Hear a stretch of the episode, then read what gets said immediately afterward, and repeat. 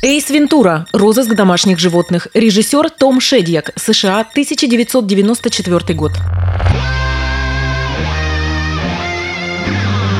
Любой, кто имеет отношение к телевизионному экрану, знает железное правило. Не знаешь, что снимать, снимай детей и животных. Беспроигрышный вариант. Зрители будут как минимум умиляться. В кино это правило работает не хуже. Знал об этом и режиссер Том Шедик, поэтому решил снять картину про частного детектива, специализацией которого является поиск потерявшихся домашних животных. Марта, есть новости о дельфине? Нет, но когда я потеряла свою киску, я наняла детектива по розыску животных.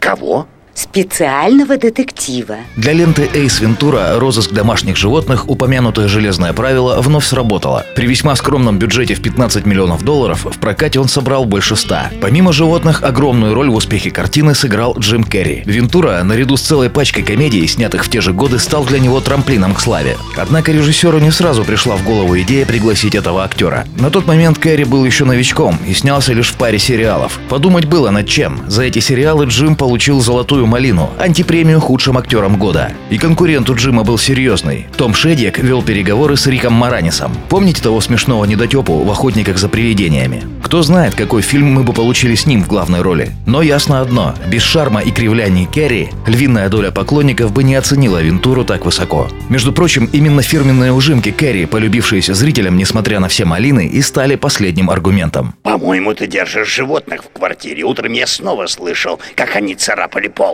Я никогда не работаю на дому, сэр. Неужели? А для кого этот корм? Для меня.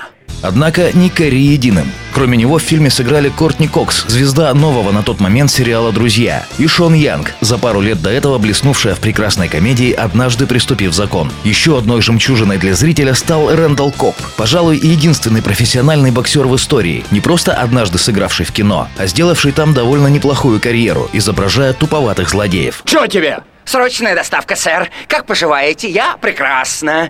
У меня посылка для вас.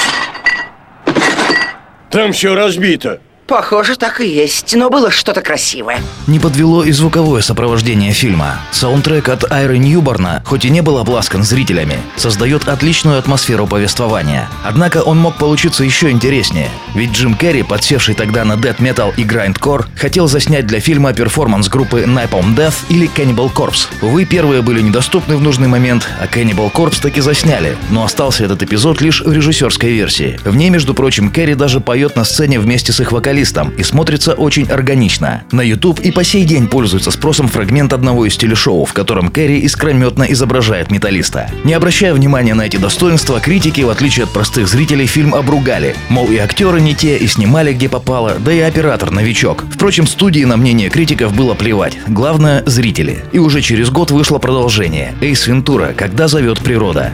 Сиквел и стоил в два раза дороже, и заработал денег в два раза больше. Что интересно, Кэрри адски не хотел сниматься ни в каком продолжении, поэтому, когда его таки уговорили, нарочно портил всем жизнь на съемочной площадке и всячески тормозил процесс. К тому же его бесило то, что по сюжету Эйс Вентура боится летучих мышей. Это с точки зрения актера являлось полным абсурдом. Он требовал заменить фобию на аллергию. С той поры почти 20 лет второй Эйс Вентура оставался единственным фильмом, в продолжении которого Кэрри согласился сниматься. К сожалению, актер испортил эту красивую статистику в 2014 году фильмом «Тупой и еще тупее 2».